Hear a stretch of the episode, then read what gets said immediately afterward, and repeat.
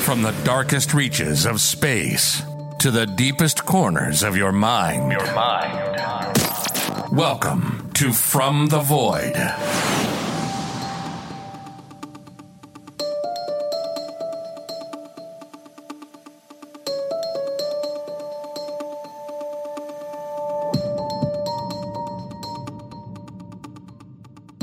Welcome back to From the Void.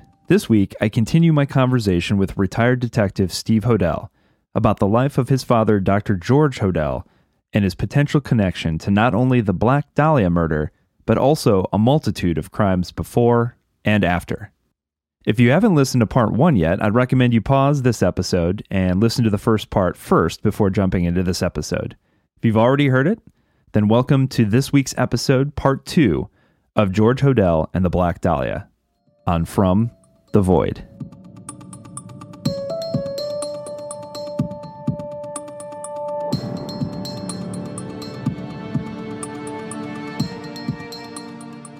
No, that's all. That's all incredible information. I mean, it, they basically have a confession from the guy. I mean, with you know, it, he's one word shy, basically, of saying "I did it." You know, so even to this day, you think uh, that maybe perhaps part of the reason is that if he goes down, he takes everyone with him, even 50 years later? Well, I, I don't think today's cops have a clue of, of any of the, I, you know, there were only a very few that knew, insiders that knew what the hell was going on that uh, George did it. There was a interesting anecdote I can tell you about when Parker, so Parker becomes chief for, I think it was around 16 years. And then he has a heart attack and dies uh, in the, uh, right after the Watts riot. So that would have been around 66. He dies. Thad Brown becomes interim chief. And uh, I'm still working uniform. I hadn't quite gone to detectives. I'm in. I'm working um, patrol in Hollywood, and the watch commander says, "Hey, I want four or five of you guys to go down to the sw- swearing-in ceremony of Thad Brown uh, at the auditorium." So we all get get in the same car, drive down. Thad Brown is sworn as the new chief. We get up and leave. Or start. I'm walking out the door, and I hear this, "Hey, officer!" I turn around, and it's Chief Thad Brown with his photographer, and he says, "How would you like your picture taken with a chief?" What's not to like? You know, how cool is that? We step outside, uh, uh, stand next to him, and smile. We're both smiling. Pictures taken. I forget about it. Six weeks later, interdepartment mail. They send me a photo. I throw it in a box and forget about it for 50 years. Well, what I come to realize is Thad Brown knew, absolutely knew that my dad was the Black Dahlia killer, and I think he just couldn't resist the f- photo op. You know, here's the son in uniform, and, and I think you know, and of course I never had a clue of anything. So I mean that that was kind of an interesting tell, tell on his part, and, and um, uh, but um, but and then of course the, all of the other uh, murders, LAPD was actively involved in, investigating as five or six of them. They didn't have the term serial killer back then. They called them um, they call them um, chain chain murders. They called them chain murders back then, and they had, you know, there are three three the three biggest myths about the Dahlia is one uh, that it was a standalone murder, none before, none after. They were actively back then investigating four or five that they felt were connected. So that's the first myth. Uh, the second myth uh, was that it was a a uh, what was the second myth? Uh, that it was a basically a uh, uh, had never been solved. You know, well, it had been solved. It had been solved, but covered up. And uh, then the third myth is about the missing week. They go into details about supposedly there was a whole missing week from the time she checked what went into the Biltmore and was dropped off back then, and then they found her body a week later. Well, there was no missing week. I went through and was able to establish 14 witnesses who actually saw and talked to her every day of that week. Uh, so, so uh, you know, I put it all together uh, from the separate pieces of the puzzle. Actually, the last witness to see her see her was a, a policewoman, Myrl McBride, and she was working a beat downtown. And Elizabeth Short came running up to her and said, "There's a man that's threatened to kill me," you know. Uh, and McBride goes back to the bar with her, walks in, man's gone, but her purse is there, gets her purse. A couple hours later, they separate. A couple hours later, she's McBride sees her walk out with two men and a woman from another bar, and walks up to her says, "Are you okay?" She says, "Yeah, I, am going to see my mother at the bu- uh, my father at the bus station," and she leaves. And that was like literally 12 hours before her body's no, 18 hours before her body's found. So that was probably George and another Fred Sexton, who's I believe is an accomplice of his, and uh, the woman is un- unidentified to this point. But anyway, uh, there's just so much. It just goes on and on, and that's why there are six books instead of. It's really one ongoing investigation, John. You know, and, and just more and more pieces of the puzzle. Had an opportunity to take a cadaver dog to the Franklin house, and he alerts to human remains in the basement. Um, at four four different spots, he alerts to human remains in the basement, and um, you know, again, forward that all to LAPD, and they're they're too busy to look at it. And um, the, I've actually been able to connect physical evidence from the Franklin House, uh, the Mayan Temple, to the crime scene. I mean, just it just goes on. It's amazing. I I was able to. Um, I, there's a whole part of this that's connected to surrealism, and and we probably won't have time to get into all of that. But Dad's um, madness, his his personal madness was murders of fi- what I call murders of fine art, and it's connected to surrealism, you know, and and surrealists believed that the dream state and the waking state were no different, and Man Ray and Duchamp and William Copley and Dali, all of them in their own ways, you know, kind of did this in their paintings. Well, Dad, uh, they talked the talk, they'd have their wine, and they'd, you know, theorize about all this. Dad walked the walk he really truly believed there was no difference between the dream state and the waking state. And he went on, and actually, Elizabeth Short was his surreal masterpiece. Uh, uh, some of your listeners may know that you know the horrific. One of the reasons it, beca- it became one of LA's most horrific unsolves is the fact that she was tortured for four hours. She, was surgically bisected at the waist. Uh, they were absolutely sure it had to have been a skilled surgeon not a meat cutter, not you know, had to have been a surgeon. Uh, it was actually an operation that was taught in the 30s called a hemicorporectomy, where you have to go between the second and third lumbar vertebrae. Uh, and only a, you know, even the coroner said I couldn't do as good a job as this, who, you know, as the surgeon that did this. So that's a limits your pool right there, your suspect pool. Yeah. Anyway, there's just so much that, that's unfolded. Um, and it's just been a remarkable journey. And uh, you know, I've been through every possible emotion you can think of. you know. Yeah, yeah I can only imagine. Uh, it's uh, one of the things I think that's that is remarkable. You touched on it a little bit there is the fact that it is such a horrific uh, crime scene. What he did to the body is is it's not it's beyond just your normal murder. You know, someone gets shot or stabbed or whatever he actually took his time and not to glorify a crime scene by any means, but it's important uh, some of the details that he left because he left some some clues. He was it seemed that he was constantly just toying with law enforcement, like try you know go ahead try to catch me. Uh, by leaving these little clues, and a lot of it does seem to relate back to uh, his love of the arts ever since childhood. Uh, you know, the you mentioned uh, Man Ray, and, and you kind of link it to a very specific uh, painting that he did. So talk about that a little bit. Okay. Yes, he actually. Uh, when I say that, that, this crime and, and her body be, became his masterpiece, uh, surreal masterpiece, that's literally true.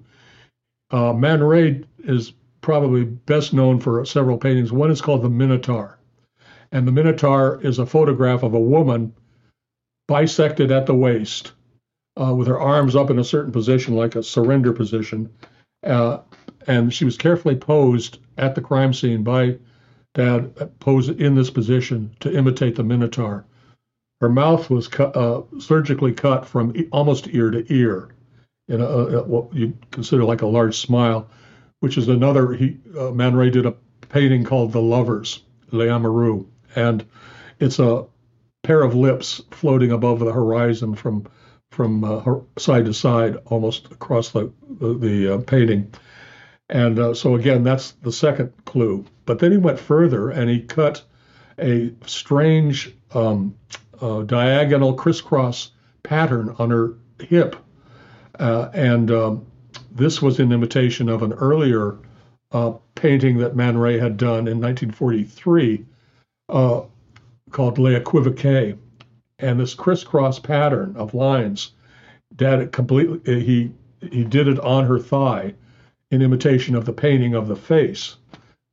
Unbelievably, it's all there's a high probability that the p- person that posed for that was Elizabeth Short, uh, because when you look at the hairstyle and everything about it, it's a perfect picture of her because we don't have the face only because he has this pattern across it. Well, Dad took that pattern from the face and put it on her hip.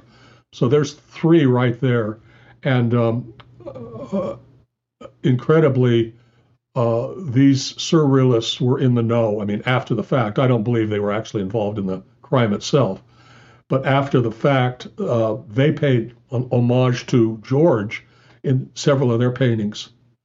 Uh, William Copley, who was best buds of Man Ray and lived with him here in in Hollywood during his Hollywood years, and had to have been friends with George, um, did a painting called "It's Midnight, Doctor Blank," and it's a woman lying prone with her hands above her head in the Minotaur position, and it's a surgeon's uh, uh, surgeon's tools there, and a, and a man, a surgeon, an unidentified man, and uh, the inference is obviously that he's about to bisect her in half, and this he did again, and, and, and Duchamp did the Étant donnés, which is a famous um, um sculpture uh, of a woman posed in in a vacant lot, obviously murdered. A- again, an homage to George, and it goes on and on like this. Um, the other the other factor was, uh, well, she she was in the coroner's uh, autopsy. It revealed that she was forced to eat feces, tortured and forced. I mean, you can imagine. Well, I was able to actually link, um, you know, and of course they knew that the murder didn't occur there. It occurred at a home at some enclosed place, it, and there was no blood. There was no, so they knew the body had been transported from somewhere to that location. And incredibly, I was able to get the Man Ray um, folders and documents at UCLA in their special collections. And I discovered once I got into the, um, uh, did I say Man Ray? I meant uh, uh, Frank Lloyd Wright. Frank Lloyd Wright Jr. was uh, built this te- Mayan temple, so he was actually the architect. And I went to his files, and in the R- Lloyd Wright files is a file George Hodel, and in within that file there were receipts for bags of manure and concrete uh, where he was repair, doing repairs at the house. And these bags were actually these both the, the, the manure bags and the concrete bags were used to transport her body halves from the from the house to the crime scene. And the date on the receipt uh, was actually three days before the murder. So wow. I'm actually tying, you know, no, we don't have serial numbers, but I'm actually tying, and I'm sure that the fertilizer, the manure, was what was for she was force fed that because uh, that was found in her stomach with a they mentioned a green substance which was this fertilite which the manure had anyway again that's physical evidence tying it directly from the franklin house to the crime scene and it just you know it just it never stops uh, that's why there's six books that is uh, yeah it's it's funny because the amount of sure at first you know oh, it's a lot of circumstantial evidence but it's like a mountain of circumstantial evidence at this point. It's overwhelming almost. Yes, and uh, and uh, interestingly, I was able to find out that all of the top, co- all four of the top cops, actually there were six, but four of them uh, separately. Now these are, I'll read you what they had to say about this, and these are all separate times, separate places. Um, so, uh, quoting Parker, uh, we uh, Chief Parker, we identified the Black Dahlia suspect. He was a doctor. Okay. Uh, Thad Brown. Uh, the Black Dahlia case was solved. He was a doctor who lived on Franklin Avenue in Hollywood. now maybe it's another doctor on Franklin. I don't think so. Uh, Lieutenant uh, Lieutenant Jemison of the DA's office. We know who the Black Dahlia killer was. He was a doctor, but we didn't have enough to put him away. Yeah, they did. But um, and then finally, we've got the undersheriff, LA County undersheriff, who says the Black Dahlia case was solved. It'll never come out. The suspect was a doctor they all knew in Hollywood involved in abortions. So, you know, all of these separate times, separate places, private communications to individuals. And uh, so, you know, the, the, there's no, there really is no doubt at all that, uh, you know, it's way beyond reasonable cause. Uh, yeah, it's unreal. And and you mentioned earlier, and I do want to uh, uh, touch on this a little bit. You mentioned the fact that there there were in fact other murders that fit the same mo, which again, as we talked about before, very unique compared to most murders. I mean, he's he's literally bisecting the, the, the body in half, which you just you don't see. Uh, so there are these other murders that you link to him as well uh, that remain unsolved. So uh, talk about those because obviously, you know, we we know way more about serial killers now than we ever used to. The the psychology behind serial killers, and there's always kind of a um, kind of a first kill and then a ramping up period. So it seems that this was probably not his first first rodeo. you, got that right. So basically, I, uh, I, I can't really speak about the, the early murders, but I'll, I will say this: that I've just completed my, my investigations into what I call the early years, and basically, I'm going to be presenting that probably within the next six six to nine months. Hopefully, it'll be published. And I can say this: that he started as a teen, as a teenager, and never stopped. So these will cover the early years, the 20s and the 30s. Then we'll, of course, we've already presented these the 40s and the 50s and the 60s. And as you say, um, these the, the letters are amazing because one of the early clues to me, along with uh, some of the things I've already mentioned, is my girlfriend at the time when I was still in Bellingham. She sent me up uh, newspapers from that period, and one of them, as you indicated, was the killer, the Black Dahlia killer, was taunting the press and the police. He sent in at least uh, eight or ten different letters, and they're all disguised, cut and paste, kind of like ransom notes, that sort of thing, taunting the police, "Catch me if you can," all of this stuff. But one was undisguised, and it was on the front page of the newspaper, and I looked at it, and it says, "Turning myself in on January 29th, had my fun at the police." Signed Black Dahlia Avenger and I looked at it, and it's my father's handwriting. Oh he's gosh. got a very he's got a very unusual block printing, and and I'm still saying to myself, no way. You know, what is he pretending to be the killer? What's going on here? I still was in denial. I said, this this isn't possible. But it's my dad's handwriting. So he did a lot of taunting notes and stuff, and um, that was all. You know, he, dad was a nihilist. He was a misogynist of the highest order. Uh, he was a, a, sadist extreme in the extreme. All of these things came together uh, to make one of the world's worst serial killers that's ever walked. And, and uh, I look at a lot of it. I try and look at a lot of the triggers, uh, you know, in his childhood and stuff, which, which I think were informative. But so he, we've got the L.A. lone woman murders, we've got the Dahlia and those. But before that, he actually did three murders in Chicago and then he did uh, uh, one was a child murder in Chicago, and then two adults, known as the Lipstick Murders. Tragically, horrifically, a young teenager was arrested for those, spent 64 years in prison, and died in prison for a crime that George Hodel committed. His name was William Heirens, totally innocent. Anyway, um, and then I discover in Manila, I discover a copycat, Lucilla Lalu, which she was uh, surgically bisected uh, in half, body posed throughout the city in parts and stuff. And um, uh, they said it had to have been a surgeon. It was two blocks from George's house.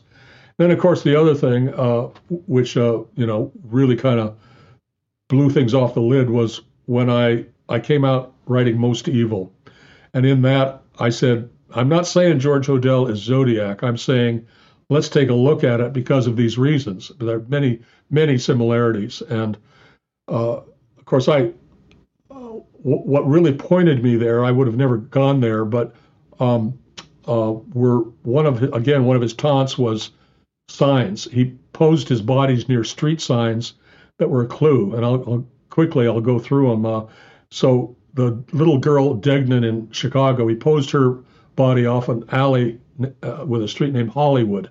Okay, say, well, that's coincidence. Hollywood, Hollywood surgeon. No. But then in a year later, he poses Elizabeth Short's body off a street named Degnan. What was the name of the little girl? Degnan.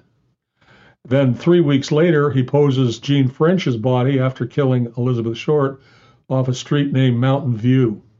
Elizabeth Short had just been buried in Mountain View Cemetery. So, and from there I go to Manila and I find her body is posed off a street named Zodiac.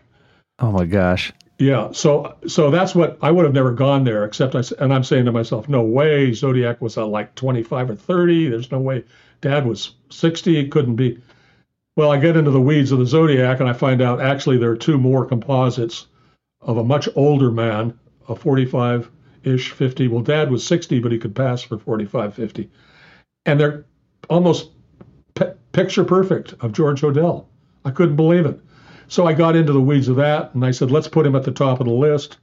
And then uh, within six months, I get a communication from a man in uh, France, um, Paris, France, a high school teacher, and he he says, "Hey, there's a one of these cryptograms, these uh, that the, the Zodiac was writing.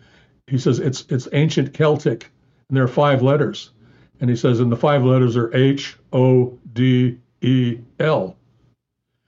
And with that, and with a whole bunch of other, I came out with book two and said, yeah, he, he is Zodiac, and for all of these reasons. So, I mean, it's been the most bizarre, you know. And then, of course, when we get to the early years, it's gonna you're gonna you're gonna discover that same old stuff. uh, it, it's absolutely astounding to think that one man uh, could be two of the most vicious serial killers in history. I mean, he's got to be one of the most prolific serial killers of all time at this at this point with this evidence pointing in his direction. Um, so one of the old sayings about serial killers is that uh, they don't just stop; they either get arrested or die. Right. So uh, in, in, your opinion, based on your research, you know we you we know he goes over to um, the Philippines and lives uh, the vast majority of the latter part of his life before moving moving back. At what point do you think that he that he stopped? And I'm assuming the reason behind it would have been just you know he's older, he's too old to to pull these off anymore. Right, and I think of course, the moment I say this, I'll prove myself wrong and come up with a new case. But I, I think the last one was Paul Stine uh, in 1969, uh, the cab driver that he shot. Uh, and in these later crimes, he's shooting him, you know, as opposed to strangling. So, so in 69, he would have been 62. Uh, and uh, I think, and I think June entering his life in 69 turned him around, probably got him off the drinking he, he was a fairly heavy drinker, heavy smoker. His health was still he was still white hot at that age, but um, within a decade he, he would fail fat. You know, he by he lived to 91, so. Uh, but basically, I think that was his last one uh, at 69. I think she got him off booze, she got him off smoking, she got him into a healthier lifestyle, and um, uh, uh and, you know, throughout a lot of these letters that he's writing, we hear this voice that says, "I can't. There's this monster within me. I can't control myself."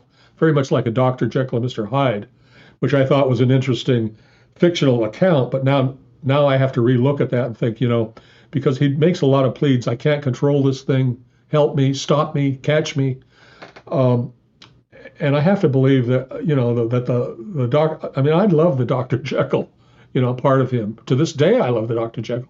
The Mr. Hyde, the monster within, is a whole different story, and he was the stronger, you know, and uh, Dad just couldn't control him, and, and uh, not that that's any excuse, but it's I, I see it as, you know, uh, like I said, I've been through so many emotions, anger, hatred. I mean, when you look at the victim count, you know, and the relatives that, that affected and stuff, you know, I, I there was a part of me that really hated him, hated the monster, the Mr. Hyde but but I can't help it. I mean, his blood is flowing through me. He created me, you know. Uh, so right now I'm at just a terrible sadness, you know.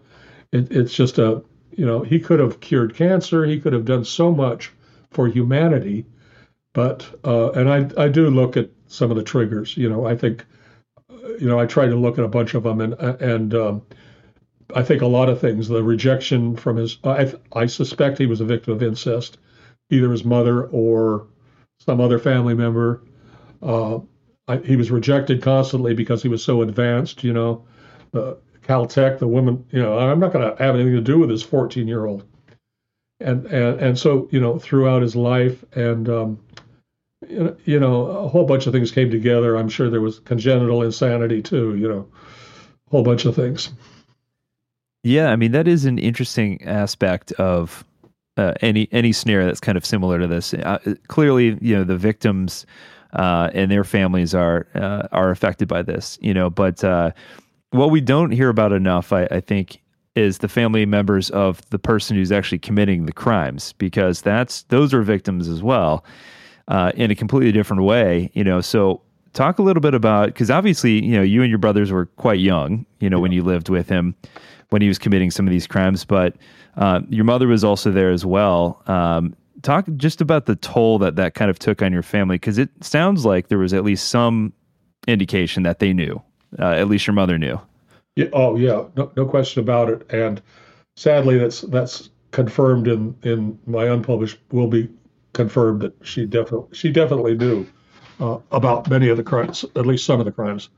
Um, well, you know, frankly, uh, when I look back at my childhood, speaking for myself, it was uh, a wonderful, it was a magic time. You know, here we, the three little boys, the three little princes running around in this magic castle, you know, uh, right out of, you know, I mean, uh, it was just an amazing uh, flying carpets and turbaned, you know, it was very cool. And the parties, you know, a lot of laughing, a lot of drinking and stuff. And we'd hang out and look from the roof and stuff and watch everybody having a good time it wasn't like there was group sex in the middle of a courtyard or anything. It was it was more private than that. If it was going on, we weren't aware. At least I wasn't. Um, and Dad was severe. Uh, he certainly wasn't wasn't warm fuzzy, but he, uh, uh, you know, and if we did, st- you know, but and and he was. I can't say he was abusive. I mean, he, if I did something wrong, he would take me to the cellar and spank me with a, a strap. But I, that's kind of old school, you know. I mean, it's like it, it wasn't, you know, I, I never considered it abusive.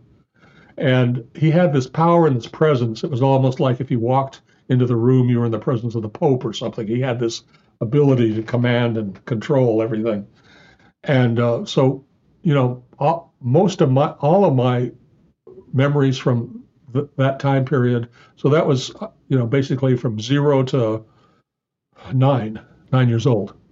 And I have no negative. You know, I never saw anything evil. Now Tamar would later say, well, he was, you know, you, and it's true. I've probably blocked out a lot of that. I mean, there's a lot of kind of empty space in there that shouldn't be there for a for my age. I should remember things from seven and eight, nine, and I don't have a lot of memory there, very little. So Tamar said he was very abusive to mom, pulling her around by the hair, hitting her and stuff, uh, which I'm certainly was tr- true. Uh, and, and she had her own problems and her own demons. You know, she was an alcoholic, beautiful woman, strikingly beautiful.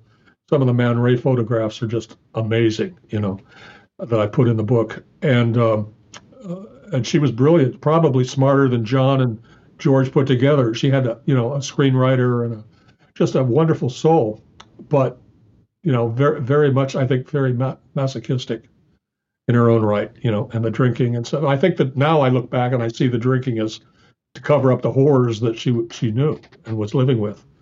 And she was like a, a mother bear protecting her cubs. You know, I'm sure George said, if you say anything or if you, you know, let anything leak out, you know, you're dead, they're dead. So I'm sure she was terrified throughout. Um, both both of my brothers, kind of the same as me. Um, you know, my older brother Mike died at cancer at young, at 47. So uh, he never had a clue to any of this. My other brother Kelvin is alive and he's totally on board. I mean, he, you know, he was never, for whatever reason, Dad had 11 children and I was his favorite, you know, go figure. I mean, I, you know, and he basically only kind of communicated with me as adults. And um, uh, there's a whole bunch of you know other things. He tried to get me to leave the department and come over and work for him in Manila.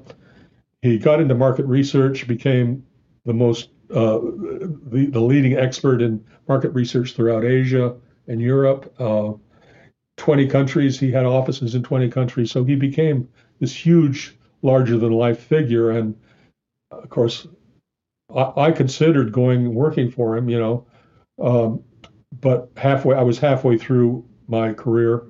I thought, no, I, and the thing that bothered me was I was aware of how controlling he was. And I said, no, I, I can't deal with that. So I passed. But, um, um, and uh, of course, Tamar had a whole different scene with him. And, you know, she was madly in love with him, literally and figuratively, and um, for a long time. I don't think she ever stopped loving him, you know. And um, uh, despite the incest and stuff, uh, he was just this such a powerful force that she was just kind of, you know. But she kind of spun spun out of control in her own right, and love sex. You know, she became part of that bohemian lifestyle in the '50s. Went to San Francisco, the Hungry i hooked up with Michelle Phillips, who was just a 14 year old then, taught her a lot of bad habits. oh boy. and took, took Michelle with her to San Francisco, and they both kind of, you know, got did that whole scene. And Michelle became her godmother of her three children, or her five, children. yeah, three, the three boys. She was godmother. And I, I've met Michelle, and, and we've talked about it. And Michelle was very much aware of not the Black Dahlia, but she was aware. Well, actually, she may have told her that. Tamar apparently, you know, she claims she told other people, but the first time I had ever heard it was, you know, on that phone call. But we hadn't had, you know, we had 20 minutes of discussion in 50 years before that. So, wow. So, you you have the unique perspective, like you said, that you were his favorite and and you establish reestablish I should say a relationship with him upon his return to the United States. Talk about what the last years were like. What what was he a different kind of person at that point? Um, getting to know him better. In hindsight, do you see any signs that perhaps you know eluded you then, but are obvious now? Yeah, no, actually, he you know he was always remote. He was kind of like he was always this man behind the iron mask, but uh, you know, and very kind of reserved and and stuff.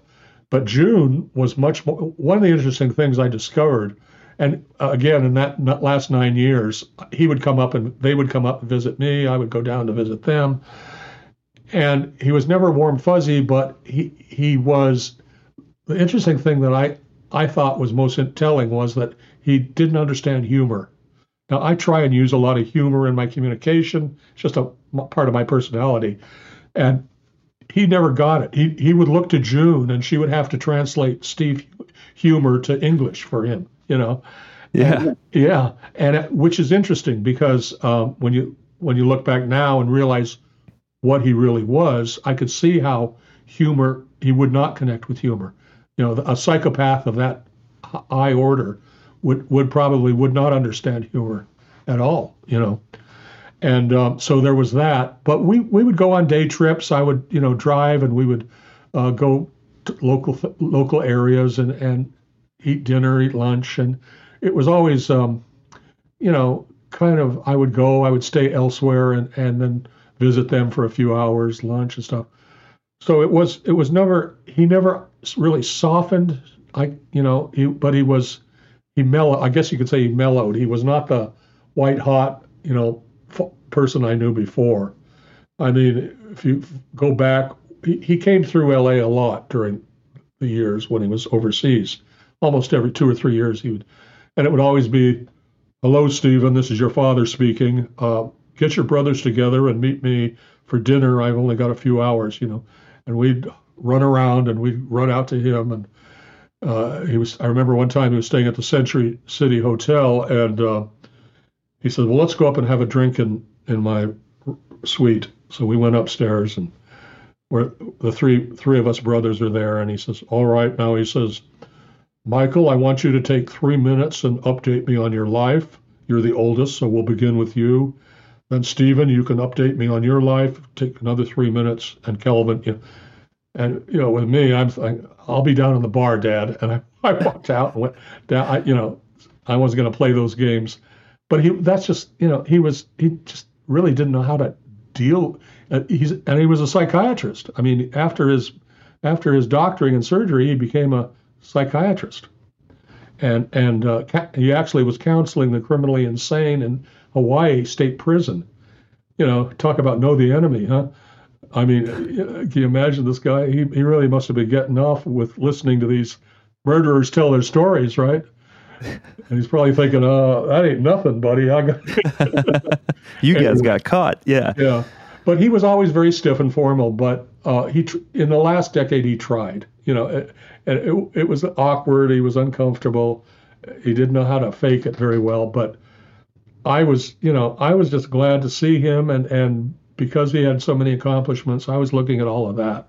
You know, and and uh, I never expected any of this to unfold the way it did. I mean, you know, and it's it started in 19 it started with that call down on his death and it's been going what 22 years now. It's, yeah. And eight books. it's like wow. You know, my my boys are my two sons are saying, "Dad, I think it's time you get a life." He said they said you were going to retire with LAPD at age 41. And I says, "Well, I'm shooting for 81 now." Well, uh, the the last question I have for you is is obviously, um, you know, today's technology is is uh, we were talking about this before before we started recording. You know, the technology that we have available to us now is remarkable, and one of those things, one of those advancements in technology, obviously, is in the realm of DNA. Um, is there any DNA that we know of that was left behind in any of these murders that they could compare? I think so. I, I've been trying to get. That's what I've been focused on the last couple of years. I've been trying to get the departments to do it. I have dad's full DNA profile. Oh, wow. It's not like they got to do anything. All they got to do is say, you know, does it compare or not? It's a match or it isn't. You know, the problem is you've got five, let's just take Zodiac. You've got five different law enforcement. You got Riverside, San Francisco, Vallejo, Napa, and someone else, Solano County, I guess. So they've all got their own little pieces of evidence, right? that are have potential, but nobody has. There's no confirmed zodiac DNA. They, have no, cons- you know, that it might be or it might not be. Well, I would think the first thing they would do is compare all of them to each other. All they need is two of them to match, and they've got zodiac DNA.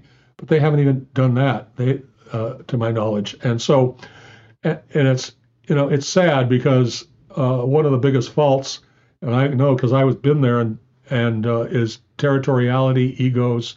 Nobody's going to solve my zodiac you know, that kind of thing. So you got that dealing with that.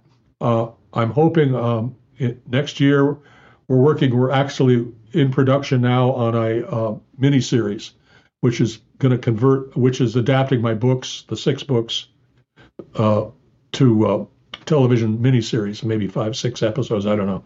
Wow. We're working on that now. So um, I'm hoping that will raise the bar to where some of these, when when they realize, you know, you you can tell how much evidence is there. I mean, it really is beyond a reasonable. And it's the it's the same. If I can get law enforcement to, you know, if we can get some, get it out there amongst the public, maybe we can get some movement because it's been very frustrating. I've tried to, to, to get the DNA done, and and they're just you know, I don't know what to say. It's just. Uh, yeah, maybe maybe uh, perhaps the additional exposure will, will will kind of push him in that that direction. I meant to ask earlier too. Is there any particular reason why the current owners of the Sowden house haven't uh, dug in the basement themselves? Because I would assume if they found body or found uh, bones, that would force the police department to to get involved. Yeah, for I, don't. You, the current owners won't, won't allow digging, and um, I don't know. Maybe they're thinking, well, how is this going to? You know, it's a five million dollar. It just sold for five million. Uh, you know, what what's that going to do if we got dead dead bodies buried? I don't know. We've tried, and uh, actually, there was in the back up the hill. There's actually a, an indication that there may may have been buried because when we were living there, we used to play up on the hill behind, and it was all open and stuff. And uh, the handler, the dog handler, uh, Paul Dostie, who was a retired cop uh, up north, and his dog Buster uh, he thinks that there may well have been buried up above, and you know it came down. So also, so uh, but they again they they won't they refused us to even do a walkthrough up there. So uh, wow, I don't know. I you know I mean I personally I've made the case, you know, and and it's there, and all the evidence is there, and my you know my judge and jury is the public and my readers, you know, and most of them get it. You know, there's a few that say, oh, it's it all falls apart. You know, the woman, the photograph. There's big controversy. It's not that's not Elizabeth Short. Maybe it is. Well, I had a German high tech facial recognition company in Germany, one of the top in the, in the world, do a comparison uh, on the photograph to known photographs of Elizabeth Short. And they come back with a 97.5% probability that it is her, um, which is very, very, they were surprised. It was very, that's a very high likelihood. And, you, but you have to have a 99.7 to call it a positive. So, uh, but there's that, but also it doesn't really matter. I mean, as far as I'm concerned, that started me down the path one of the things that started me. But you can throw it out because in the DA files, they say that George Hodel and Elizabeth Short were acquainted and dating. So that's documented by the police. So, and the only reason for the photograph was to show they were connected. Well, we don't need that because we've got LAPD or we've got the uh, police department saying they were connected and they did date. So yeah, it, it, you can throw the photo out. It, it doesn't negate the rest of the no, amount of evidence. Yeah. Yeah. Unbelievable. Well, uh, thank you so much for your time. I know there's, uh, I, I just want to encourage people to go out and, and read the books. There's so much more information that you've uncovered. I mean, like I said, it's literally, uh, it's overwhelming at this point. So, uh, but I, I appreciate you coming on. This is a, a great pleasure for me. And, uh, uh, come back anytime when when the new book comes out. I would love to love to talk about the early years.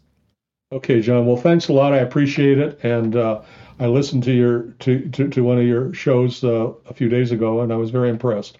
oh, thank you. You do a good job. Oh, thank you very much. I appreciate that. All right, buddy.